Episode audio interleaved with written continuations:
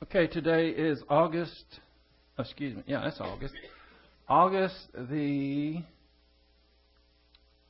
21st. Okay, that's what the calendar says. All right, let's prepare ourselves in our usual fashion. We'll have a few moments of silent prayer, the option of rebound if necessary. Let us pray.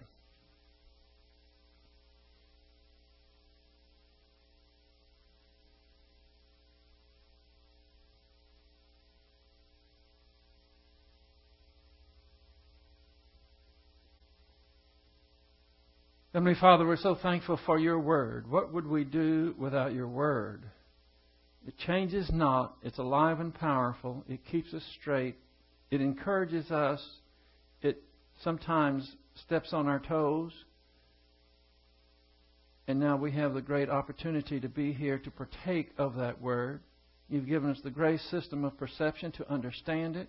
You've given us everything for us to be able to execute your plan.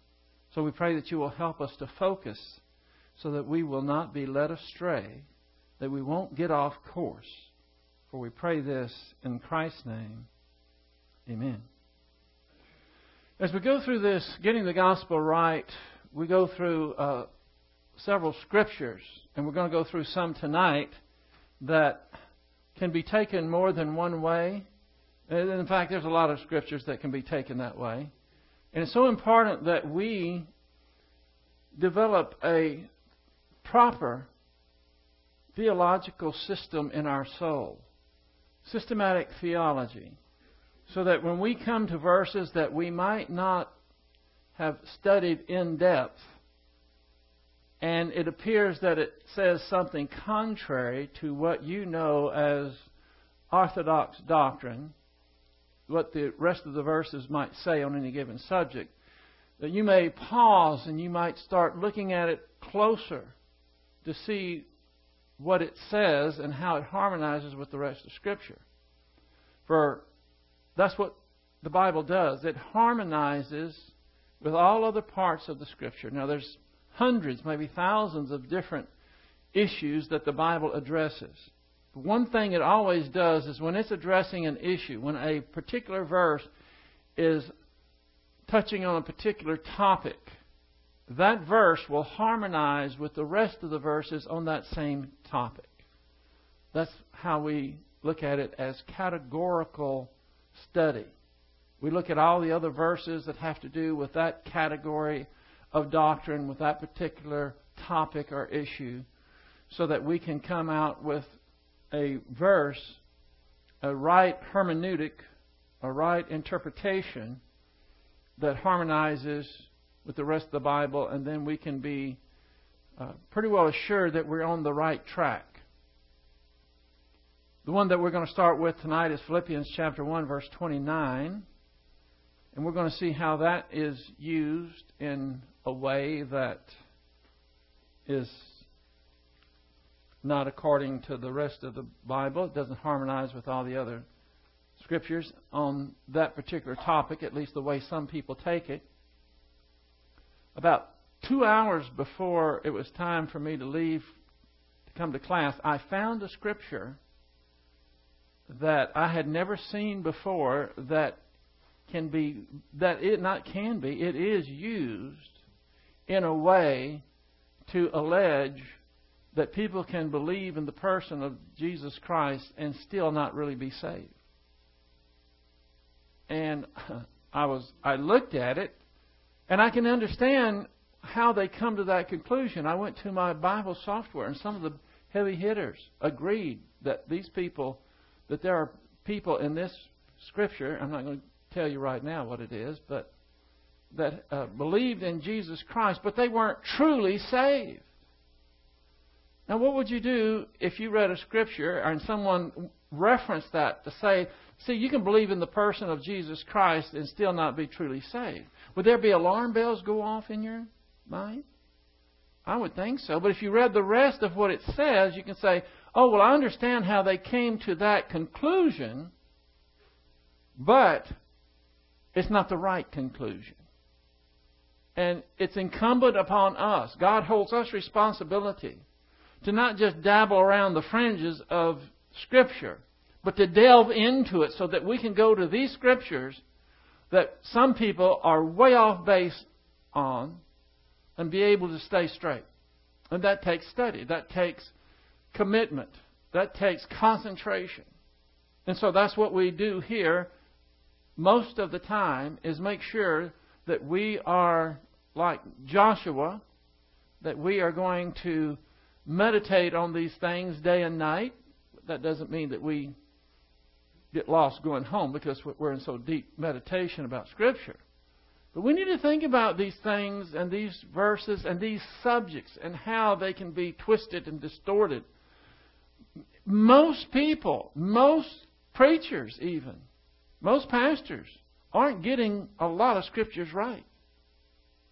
And that's between them and the Lord. As far as Country Bible Church is concerned, I have to make sure that it harmonizes not only hermeneutically, but also isagogically and exegetically, so that when I give it to you, it's it's as far as I can tell, to the best of my ability, I'm giving you the straight scoop. And then you weigh it, you see it, you, you go over the same scripture, and you can see what the what I would say the correct meaning is, as opposed to those who would give it another meaning. I'd like to skip, and I, I thought about tonight. I'm just going to go right to the verse that I found that is so so easily misinterpreted. But I'm not going to because it has to do with the P instead of the I. Perseverance of the saints, and we're on irresistible grace. And we might get kind of to it tonight. I don't know. We'll see. We certainly won't if I just keep talking about it. So, let's, uh, if you have your Bibles, open to Philippians chapter 1, verse 29. We touched on this a little bit last time. Philippians 1.29 says, For to you it has been granted for Christ's sake, not only to believe in him, but also to suffer for his sake. Now, if you have a presupposition, if you have a, uh, you're, you're predisposed to a particular uh, doctrinal slant, you see things in verses that aren't even there. We want to be careful that we don't do that. We want to be well rounded with regards to our theology and bibliology. And what happens is a person, and I'm not trying to pick on Calvinists, but I was, I was a Calvinist one time, and I did this all the time. I would go through a verse like this. It says, For you it has been granted for Christ's sake not only to believe. Now, what I do is connect the word granted and to believe, and in the Calvinist mind, aha! This underscores and substantiates irresistible grace. This is talking about God infusing grace into those that He chooses to save. That's the way a Calvinist would see this. But we have to look at the context. You know, I, I know that the, the Greek and the Hebrew is very important. But it doesn't mean that you can't read the Scriptures for yourself and not come to conclusions and come to the right conclusions because you know what? Every time, nearly overrides everything else with regards to the meaning of a verse. And I know Mike and Vidal know this they better know it. I've taught them so many times. It is context. Always context is so exceedingly important. You can't just isolate one line or one verse out of, a, out of context and try to give it any meaning that you want. That's what people do. We have to look at the, all the surrounding, what is, what is said before it, what comes after it, to get the context. And if you just do that, you'd be surprised how revealing the Scriptures are just by putting it in its proper context. Now, what ago I said the word isagogics. Isagogics mean it is interpreting Scripture in the time in which it was written. And this is another thing that we do. We take Scriptures and we want to take Old Testament scriptures, New Testament scriptures, pre canon period scriptures, and we want to make them relevant to us right now. We can't do that. We have to interpret Scripture. What was the writer trying to say? And we have to make it relevant to the time in which he wrote it. So, we have on the board verse uh, uh, Philippians 1 29. For you have for to you it has been granted for Christ's sake not only to believe in him, but also to suffer for his sake. Here's a quote from uh, Christian Dogmatics, Volume 2. It says Scripture teaches that grace not only makes it possible for man to believe, giving him the power to believe, but it creates the very act of faith. And then they use Philippians 1:29 to verify this. And it says, Unto you it has been given to believe in him. They leave out the rest of the verse, which puts it in context. And then he says, If grace does this, and it is universal, which we say grace is universal, it's available to all mankind. And they say if grace is uh, uh, if grace does this and it is universal and not faith in all men, uh, excuse me, and not only for the elect, then why does it not create saving faith in all men? Well, sometimes, you know, you're talking to people and they're so far out there in left field to make it relevant is hard to do because you're not even talking about the same thing. And they don't realize that sometimes. And so what we see here is he's saying that he's automatically thinking, you see, I have the word power in bold because they think salvation has to do with power. And I keep saying it has nothing to do with power. It has to do with faith and what is your object of faith. It doesn't have, you don't have to be powerful to believe in Jesus Christ. So, he's saying that it's a challenge. If this does, if, if grace does this, if it's been given to those to believe in him, actually the verse says, for it's been granted for Christ's sake to you. Now, I've said this over and over, but it should be really sticking by now. Just because the Bible says in a particular place that this is pertinent to you, like this verse does, he's talking to the Philippians, it in no way means that it's pertinent only to you. And that's a fallacy and that's an error that so many people make. Oh, well, this says it's been granted to you, not only to believe in him, but also to suffer for his sake. Well, that means that it's, it's, it's, it, the Philippians were believers, which means they were elect, and God is saying this is only for the elect. That's the rationale that some go through. Calvinists choose this verse to prove limited atonement, alleging that God grants salvation only to those for whom Christ died. And then we have a blurb here from Dallas Theological Journal and by Walvoord and uh, R.B. Zuck. It's from the uh, um, no, I'm sorry, it's not from a journal. It's from the Bible Knowledge Commentary. This is what it says Suffering for Christ was not to be considered accidental or a divine punishment. This is why Paul was writing to the Philippians. Because they continued to suffer after they were saved and they didn't get it. They thought, what's the deal? We believed in Jesus Christ. We're now sons and daughters of the Most High, and we and we continue to suffering. Is He punishing? Why is He punishing us? And so Paul referred to a kind of suffering that was really a sign of God's favor. What, what do we call that? Undeserved suffering. The Greek word, uh, ek, uh, it's echaristhe, uh, that's E C H A R I S T H E, translated granted, is derived from a word which means grace or favor. In other words, believing on Christ and suffering, suffering for Him are both associated with God's grace. Now, this is one place where a Greek word comes out and it helps explain the verse. Because when it says,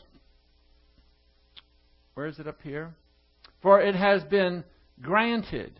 That's the Euchariste. And some verses say it has been given for Christ's sake. But it means this is a special honor. This is, this is something that is special for you. And the whole point is to get the Philippians to understand that they're not suffering because God is angry at them. They're not suffering because God is punishing them. They're not suffering because they've done something wrong. They're suffering because they're doing what's right. And it's called undeserved suffering. Now, that's a hard one to get across to some people because they automatically associate suffering with punitive, punitive uh, discipline, something that is uh, uh, that you would not like to have. Now, this is for a mature, more mature believer, even an adolescent believer, even maybe a believer that is just getting into spiritual adulthood. When he or she suffers undeservedly, what is the natural inclination? What do we want to do? That is not fair. I have every right to be angry. I have every right to get back at these people. I have every right to complain, to feel sorry for myself, and all the rest. These are the things that happen when we get into this mode of not applying doctrine to the situation. So when you are in a situation and you know that this is undeserved, I don't deserve this, and you and it's still going on, what should you do? we should give thanks. That's what First Thessalonians tells us. We should give thanks in all things.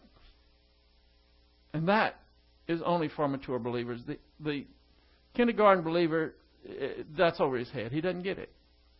That's what this verse is referring to.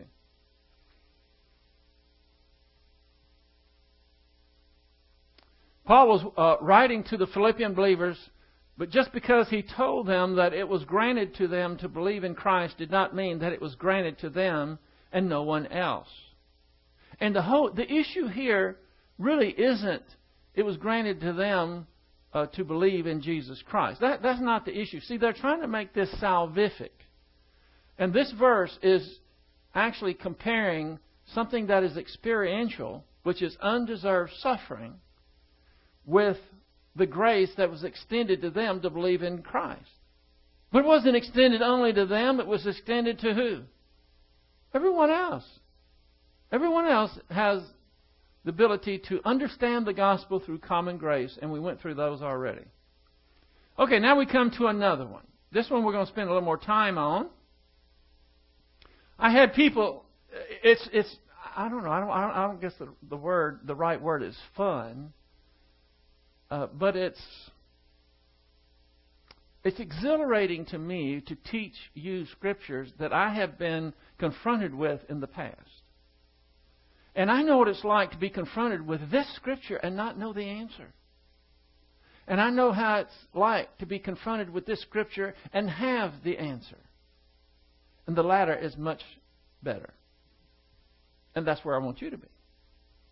Now, I don't know if anybody has ever held this up to you, trying to substantiate irresistible grace, but it might happen. Even if it doesn't, you need to assimilate this information into your soul so you'll have a better picture of our great God and the great grace that extends to us and to every person. So, Hebrews chapter 12, verse 1 and 2. You might as well go there.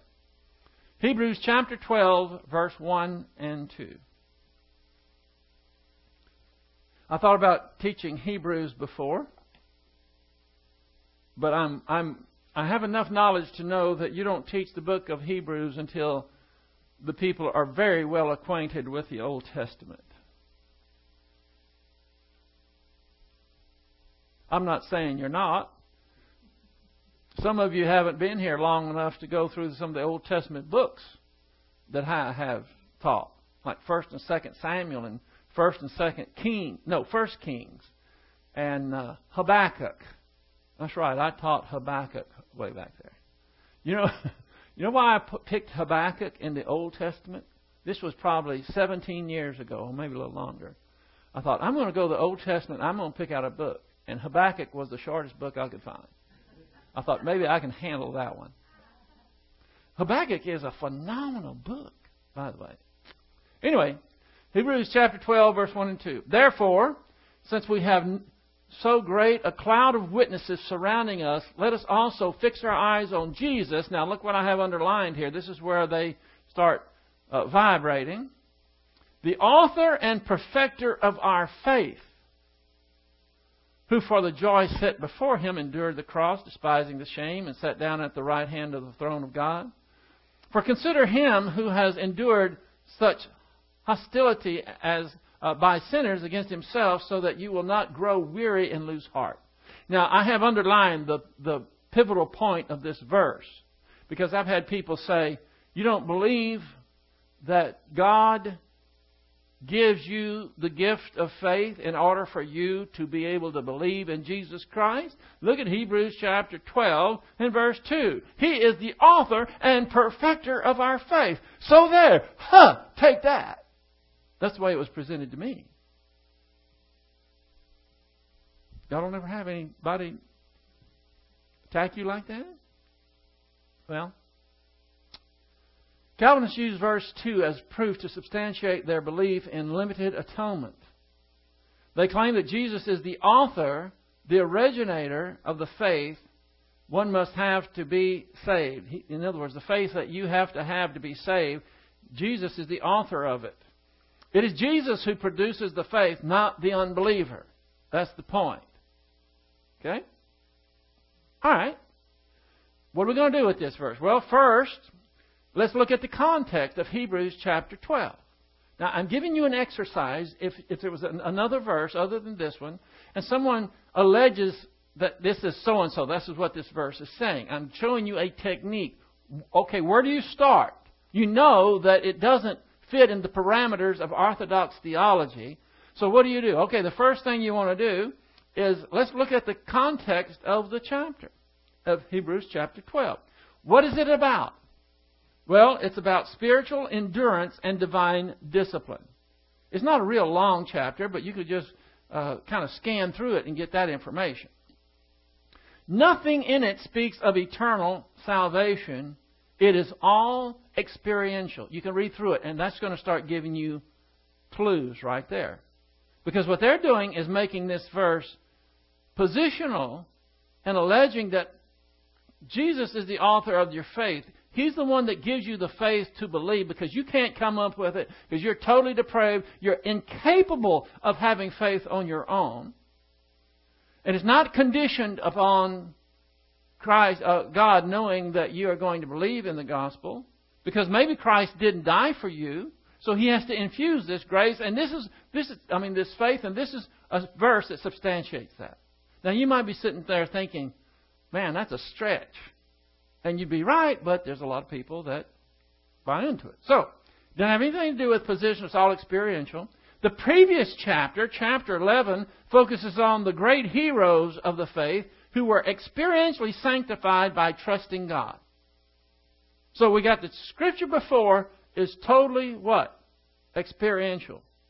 The chapter 12 itself that you can go through. What is it? It's talking about enduring. It's talking about divine discipline if you don't endure. And enduring doesn't have anything to do with endure to the end and you'll be saved. That's not what it's about. So that starts, starts us on the right track. Already we're starting to formulate something and say, oh, okay, wait a minute. Something smells here. It doesn't look right. This doesn't fit. By faith is used 20 times in that chapter. That would be chapter 11. And not once does it refer to eternal salvation. Open your Bibles. Look at chapter 11. Just, just, just glance through it. Chapter 11. And look, I, I counted them. 20 times it says by faith, by faith, by. That's a lot of times to say by faith in one chapter, isn't it? Now, if this verse had to do with God giving faith for you to believe and have eternal salvation, wouldn't it be kind of awkward? Wouldn't it be out of place when you're talking about a chapter prior to this that has by faith 15 times, it's never talking about eternal salvation. The whole chapter that, it, that you find it in is talking about divine discipline and encouraging you to endure and this type of thing. So we're getting more information here. We, in fact, we call chapter 11 the hero chapter, don't we? It's the heroes of the faith and what all the great exploits, the great things that they had done. Now, so we're going to look at some of the words. Some of the words we're going to look at, we're going to look at author, perfecter, and faith. Those are the pivotal words in the phrase that is at in, in question, right? So we'll start with author. First, first thing to do is if you don't have a Greek um, dictionary and you don't have Bible software that you can access the Greek and find out what the Greek word means, just go to an English dictionary. You can look that up. And so the English dictionary says author. What does this word mean? This is from the Concise Oxford English Dictionary, 11th edition, and it says uh, author is a noun. It's a writer of a book, article, or report. The second one is a re- or, or originator of a plan or idea. Huh, that seems like it might be possible to fit, right? Isn't Jesus Christ uh, the originator of a plan? Didn't he fulfill a plan? And then the verb aspect is uh, to be the author or originator of. And it just says of because it could be just about anything. Now, I could see where uh, a Calvinist might say, aha, see, he's the originator of your faith. See? But that's a verb. This isn't a verb that's used, it's a noun that, that we have here. Okay? So let's go to the Greek. Let's go to the Greek dictionary. Uh, the uh, Greek word is our kagos. A R C H E G O S. I'm sorry I didn't translate that into English. Um, I just didn't do it. But uh. And it has three definitions. Uh, one, who has a preeminent position, a leader, a ruler, or prince. Well, does that describe Jesus? He's all that, isn't he? One who begins something that is first in a series, thereby providing impetus for future, further developments. Well, um, the first in a series, he was the first to establish. I'm going to show you in a moment that you don't have in the English.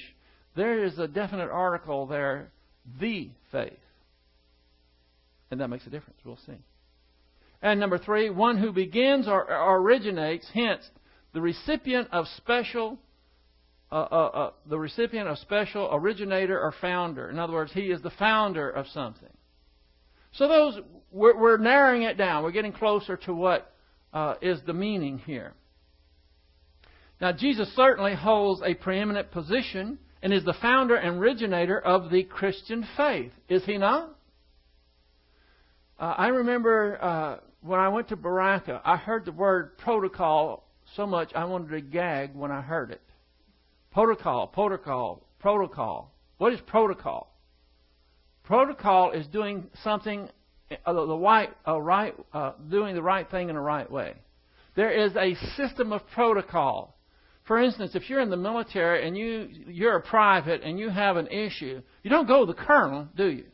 That would not be the right protocol. Protocol would be going to, I guess, the corporal, then maybe the corporal would go to the sergeant, the sergeant goes to the lieutenant, lieutenant goes to the captain, and so forth, see? So, uh, he is the preeminent position and is the founder and originator of the Christian faith. So, there is a protocol in the Christian faith. Jesus Christ was the um, I'm trying to think of the word. I know it. Um, he was the. It's like protocol, but it's not protocol. Something that is an example. Prototype, thank you. I'm up here playing charades nearly. Knew it started with a P. Uh, prototype. He was the prototype of what we are to be. He fulfilled God's plan to the letter.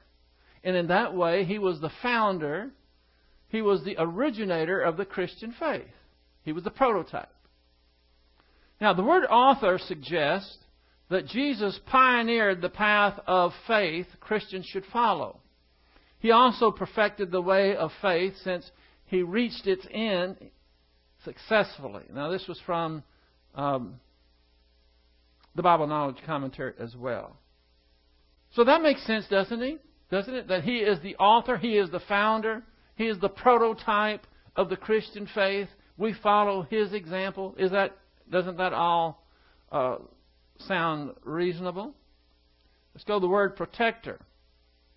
Protector is one who is entirely without fault or defect that satisfies all requirements. Now let's look up here.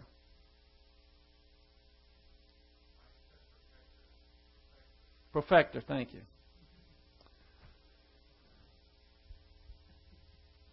The author and perfecter of our faith. See, I need somebody to tell me that. If I'm saying something and I say it more than once, especially, people in, uh, probably some of you and uh, certainly people on the internet, what is he talking about? Okay, he is the perfecter of our faith.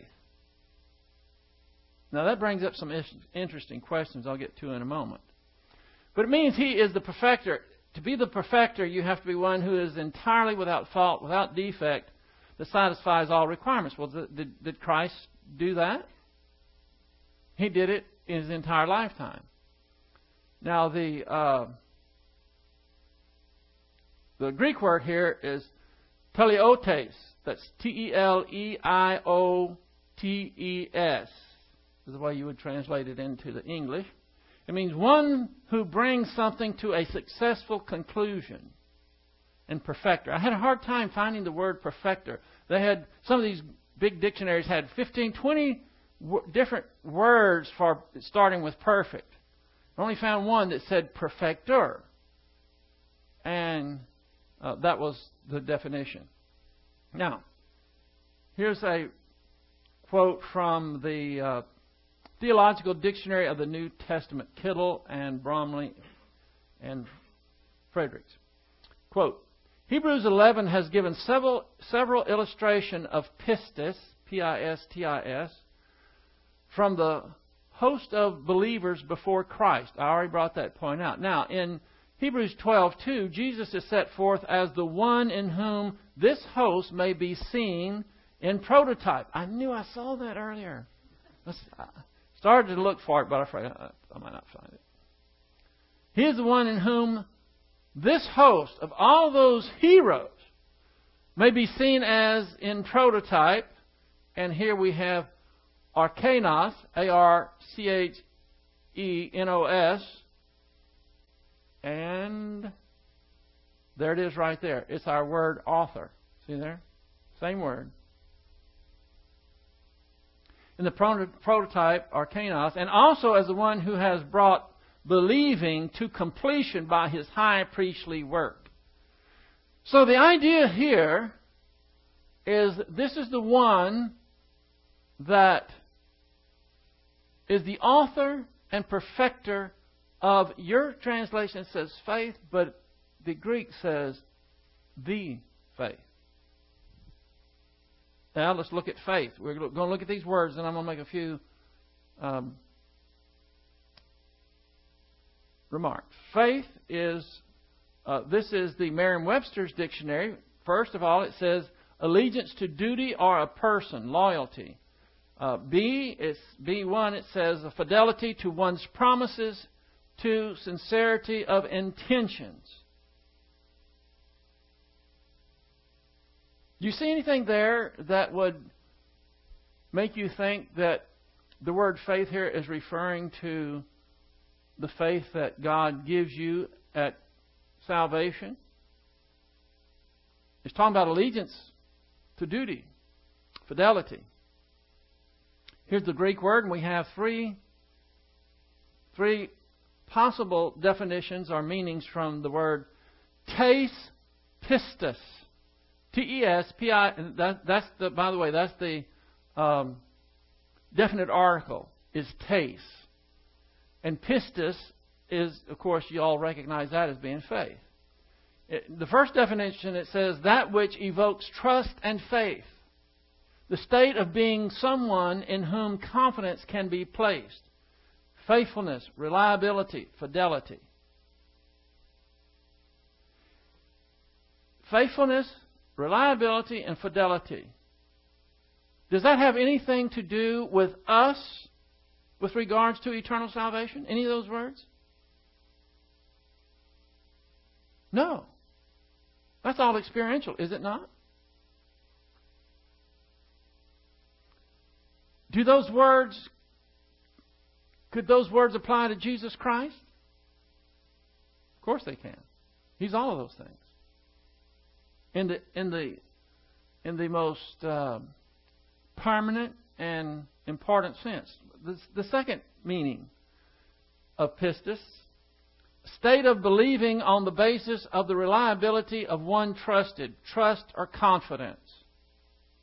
It's used that way a lot of times, but this, the third one, I believe, is the one that most applies to our verse. Number three, that which is believed, the body of faith, belief or teaching. In other words, he is the author of, our, of the faith which is the body of knowledge, the body of our faith.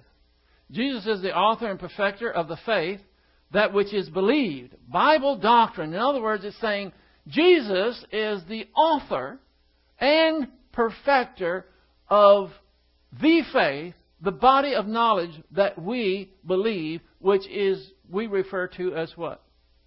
Bible doctrine. The Calvinist cannot claim that he is the perfecter of our faith regarding the gospel because the non elect are unable to have faith in Christ. How can God be the author and perfecter of someone's faith when the Calvinist says you can't have faith to begin with? How can he perfect something that you, you don't have? Ah, y'all are chewing on that one. You want me to say it again? Okay. Let's get up to where the verse is. Okay. Therefore, since we have such a great cloud of witnesses surrounding us, what is he talking about? The earlier chapter. All the heroes that by faith experientially did all these things. So great a cloud of witnesses surrounding us, let us also fix our eyes on Jesus. The whole idea is, look, these believers were stupendous because they kept their eyes on Jesus. Experience, they were, we would say they were all experientially sanctified. They, they, they learned doctrine, they knew doctrine, and they applied doctrine. So, and so let us also fix our eyes on Jesus, the author, author and perfecter of the faith. The faith. Now, I'm saying that the Calvinists are saying, see, he's the author and perfecter of faith. And they say, oh, that's the faith that he gives to you. I'm saying, how can he perfect something? If he's the author of your faith and he's also the perfecter of your faith, how can he be the perfecter of something that you can't have? Because you can't have faith in, in Christ if you are if you believe in limited atonement and irresistible grace. You can't have it. God has to give it to you. So how can He perfect something that a person cannot have? I think it's sinking in now. Isn't that a good question? I would certainly ask them that because you can't you can't just. They would like to just mark out the and perfecter. They just, he's the author of your faith, meaning he's the one that infused grace into you. Of course, that's not what it's talking about, and you can't perfect faith that you can't come up with anyway. Hope I don't make you dizzy here. Okay. Um, that's what I was talking about when it cannot be the perfecter of faith regarding the gospel because the non elect are unable to have faith. He can't perfect what they can't come up with. The doctrine of irresistible grace claims that God irresistibly gives faith to those who uh, to those God chooses to save, and of course withholds it from those he chooses not to save. The following verse is their go to verse to substantiate their claim. Are you ready? We don't have to go to it because you all know the verse anyway. There it is. Ephesians 2 8 and 9. Especially Ephesians verse, uh, chapter 2, verse 8. So,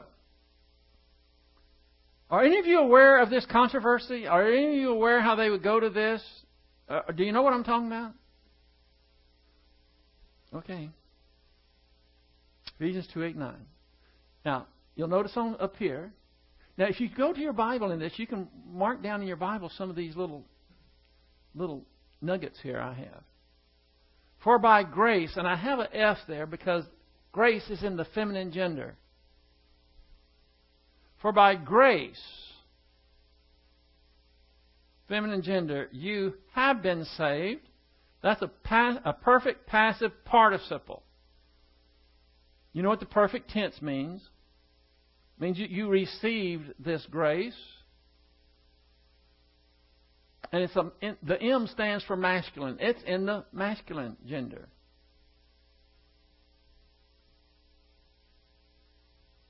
And it comes from the root word soteria, where we get salvation. So, for by grace, feminine, you have been saved, masculine, through faith, and faith is feminine. And that, see the, how that's read? And that is a demonstrative pronoun, nominus singular neuter.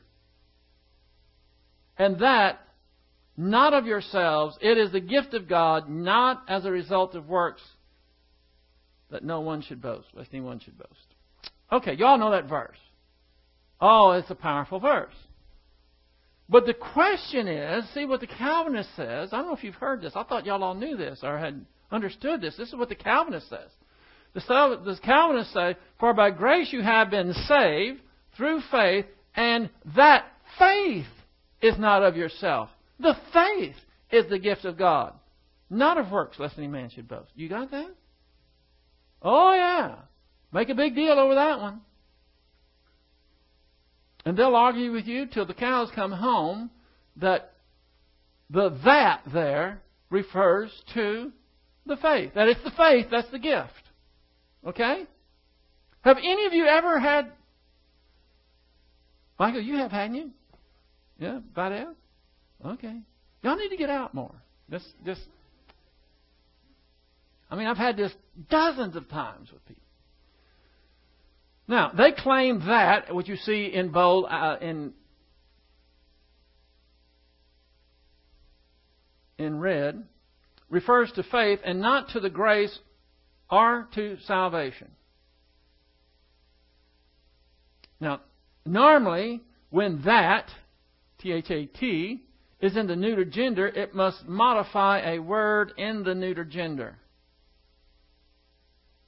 But there are no words in the in its gender in the sentence.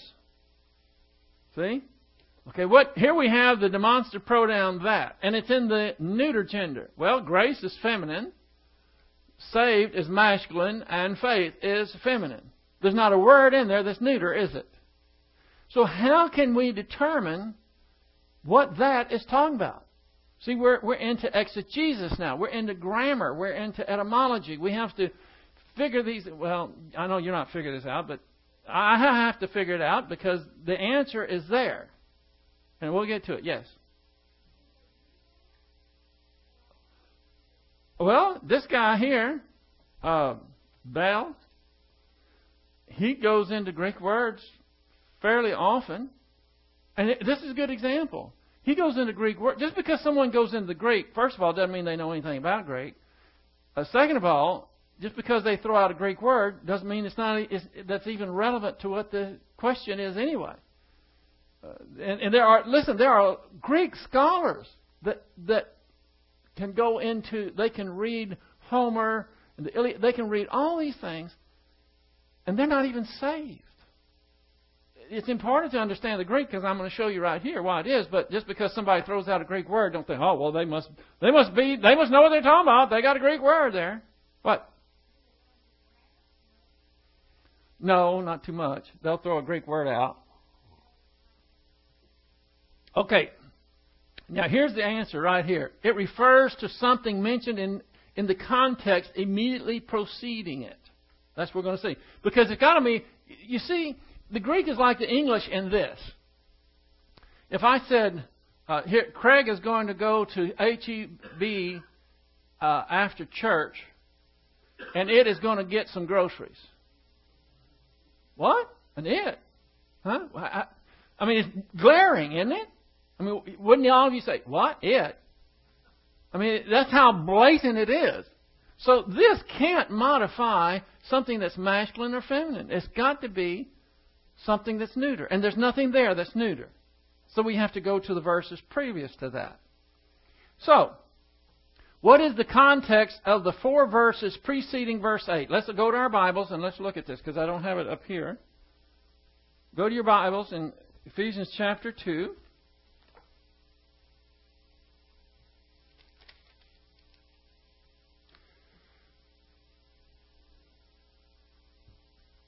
If we go just to the um, preceding verse, the verses that precede. Well, let's just start in verse 1. How about that? That's pretty much going to get the context, right?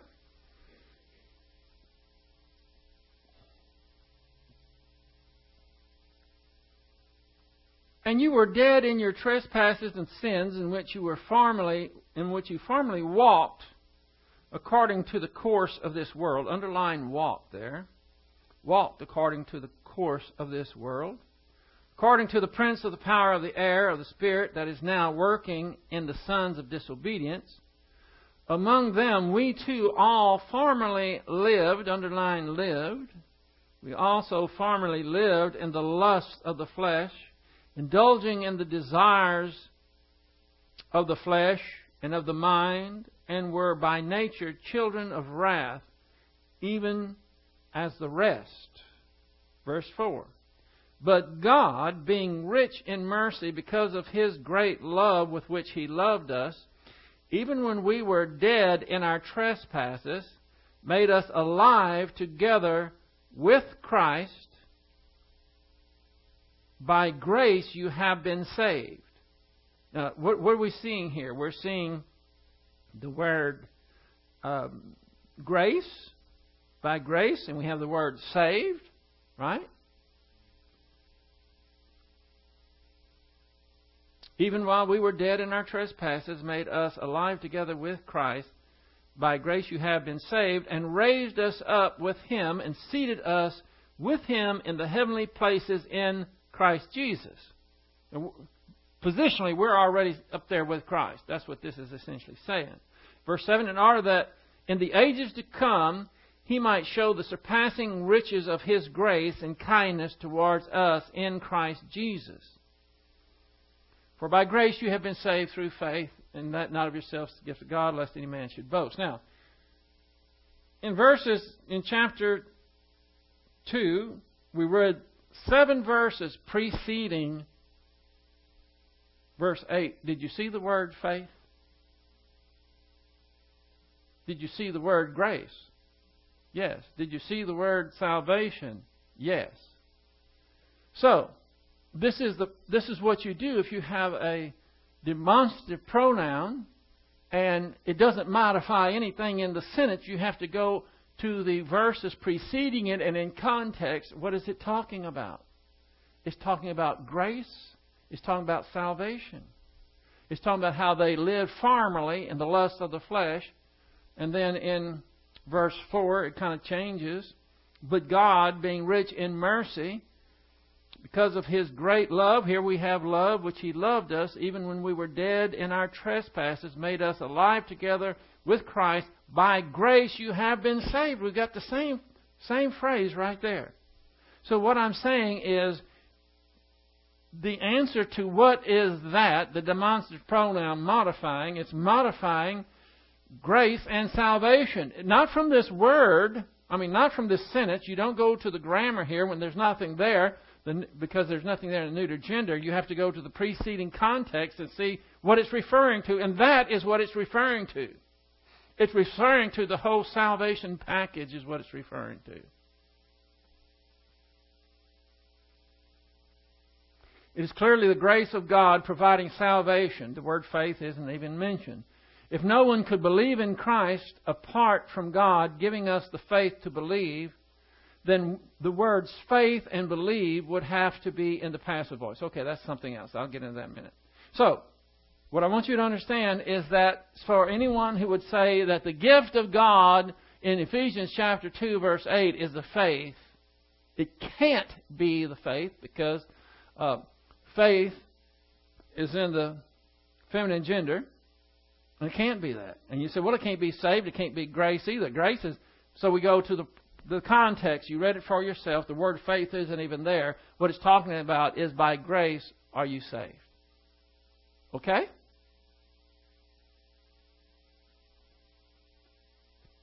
This would mean a lot more to you if you had been confronted with this.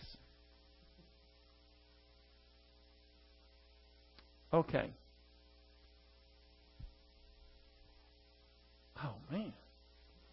Um, okay, I'll go ahead with what I was saying there. Just a couple of points. I'm not going to get to that one I was so anxious to give you that I found, I was talking about earlier. We'll get that Thursday night. Anyway, it says, if, if no one could believe in Jesus Christ apart from God giving the faith to believe, then words like faith and believe would have to be in the passive voice, right? If you can't come up with it, you have to receive it from God. He has to infuse it into you. It would have to be in the passive voice. You can't do it. So it's something received. You understand that? Yes. Okay. But these words are always in the active voice. Always in the active voice, indicating that the person believing the gospel produces the action of the verb, not God. You can do you can go in your Bible. In fact, I won't get to it tonight. Maybe I can at least show you. Where am I? See all these words? See all these verses right here? All of them believe, believe, believe, believe, believe. All of them have to do with believing in in Christ. Okay? I have I don't know 15 so so, but there's a lot more. Every time you're in the Bible and you're looking at the word believe and it's referencing your your faith at salvation, every time you're going to find it in the active voice. What does that mean? What it means is something. If I said, I'm going to pick on you tonight, Craig. If I said, uh, Craig hit the ball. Well, hit is in the active voice. What did Craig do? Did if it says uh, Craig was hit by the ball, Craig didn't do the action. The ball did the action. But Craig hit the ball, he produced the action. And that's so I'm trying to explain to you if it's in the active voice, it means that the subject, the person who the faith, whoever believed, is that person who produced the action of the verb. And every time you see it, even here, by faith, um, for by grace you have been saved uh, through faith. Active, active, active all the time. It's because you produced the action. And if it was the other way around, if God had to give you that faith because you couldn't come up with it, it would be in the what?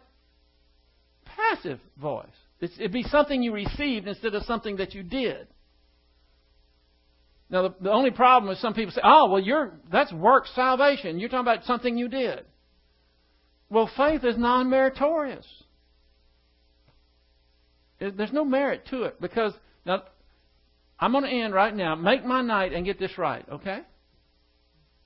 There is no merit in faith. Why? Because the object of faith always gets the, the credit, gets is is the one that has the merit, not not the one having faith. If you understand that, see what everybody does that are confused and they don't have any eternal security, they think, oh, well, they, they focus on the faith. They, oh, did I have enough faith? Did I have the right kind of faith? Was it head belief? Was it heart? They're always focusing on the faith. Well, the faith is just a. It, you don't focus on the faith. That's not what's important in this sense. It's the object of the faith that matters. You can have, you can be the most devout Muslim in the world. You can have more faith in Muhammad and Allah than anybody else in the world. Now, is that going to save you? Yeah, but look how much faith you have. You have the right kind of faith. You have a mountain of faith in Muhammad. Is that going to save you? No. Why? Because it's the object of faith that matters. It's the object of faith that gets all the credit.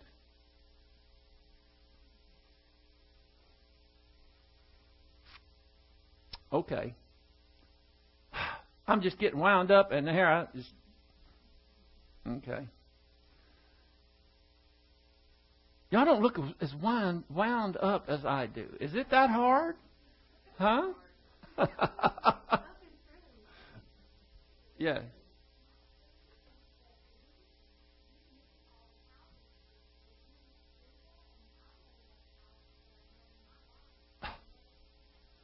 Has any of you ever had contact with a Calvinist?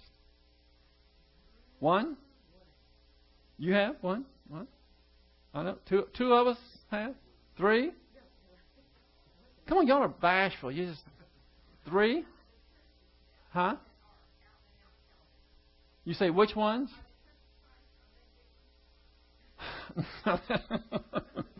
they got their own problems. Um, yeah, they. Uh, I don't know of any Church of Christ personally that are Calvinists. There probably are some there, because it's not germane to any particular denomination. Uh, there are there are even there, there's Pentecostals that are Calvinists. There's uh, Baptist, Methodist, Lutheran, Presbyterians, um, Catholics, even. Uh, if you're a Calvinistic Catholic, you are confused. so you know, but they're just out there, and what even if you haven't run into one, we don't know that there might be a chance that you might run into one. Now that we've studied it, you're probably going to have your opportunity. Uh, it's still important to have these under your belt. You see, the Holy Spirit can't pull this information out if it hadn't been planted to begin with. And it helps us. It helps me appreciate God all the more. I am so thankful that He is not the monster that is that I see as a monster with regards to tulip. Okay. Um, yes, quickly.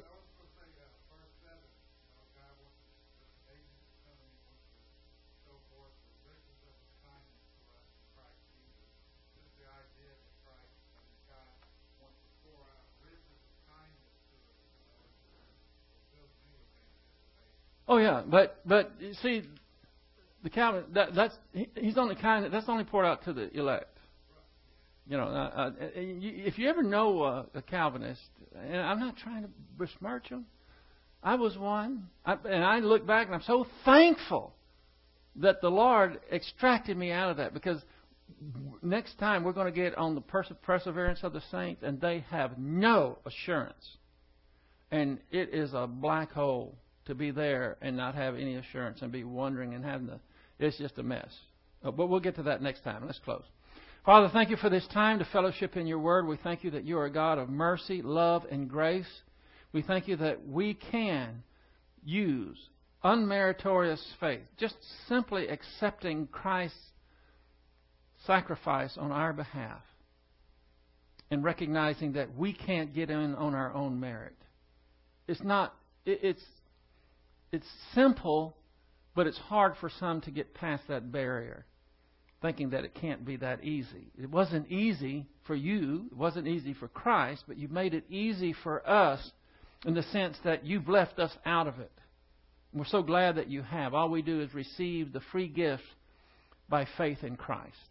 We pray that you will help us to give this message loud and clear as we talk to other people, and we can boldly claim that Christ died for their sins. And we pray this in Christ's name. Amen.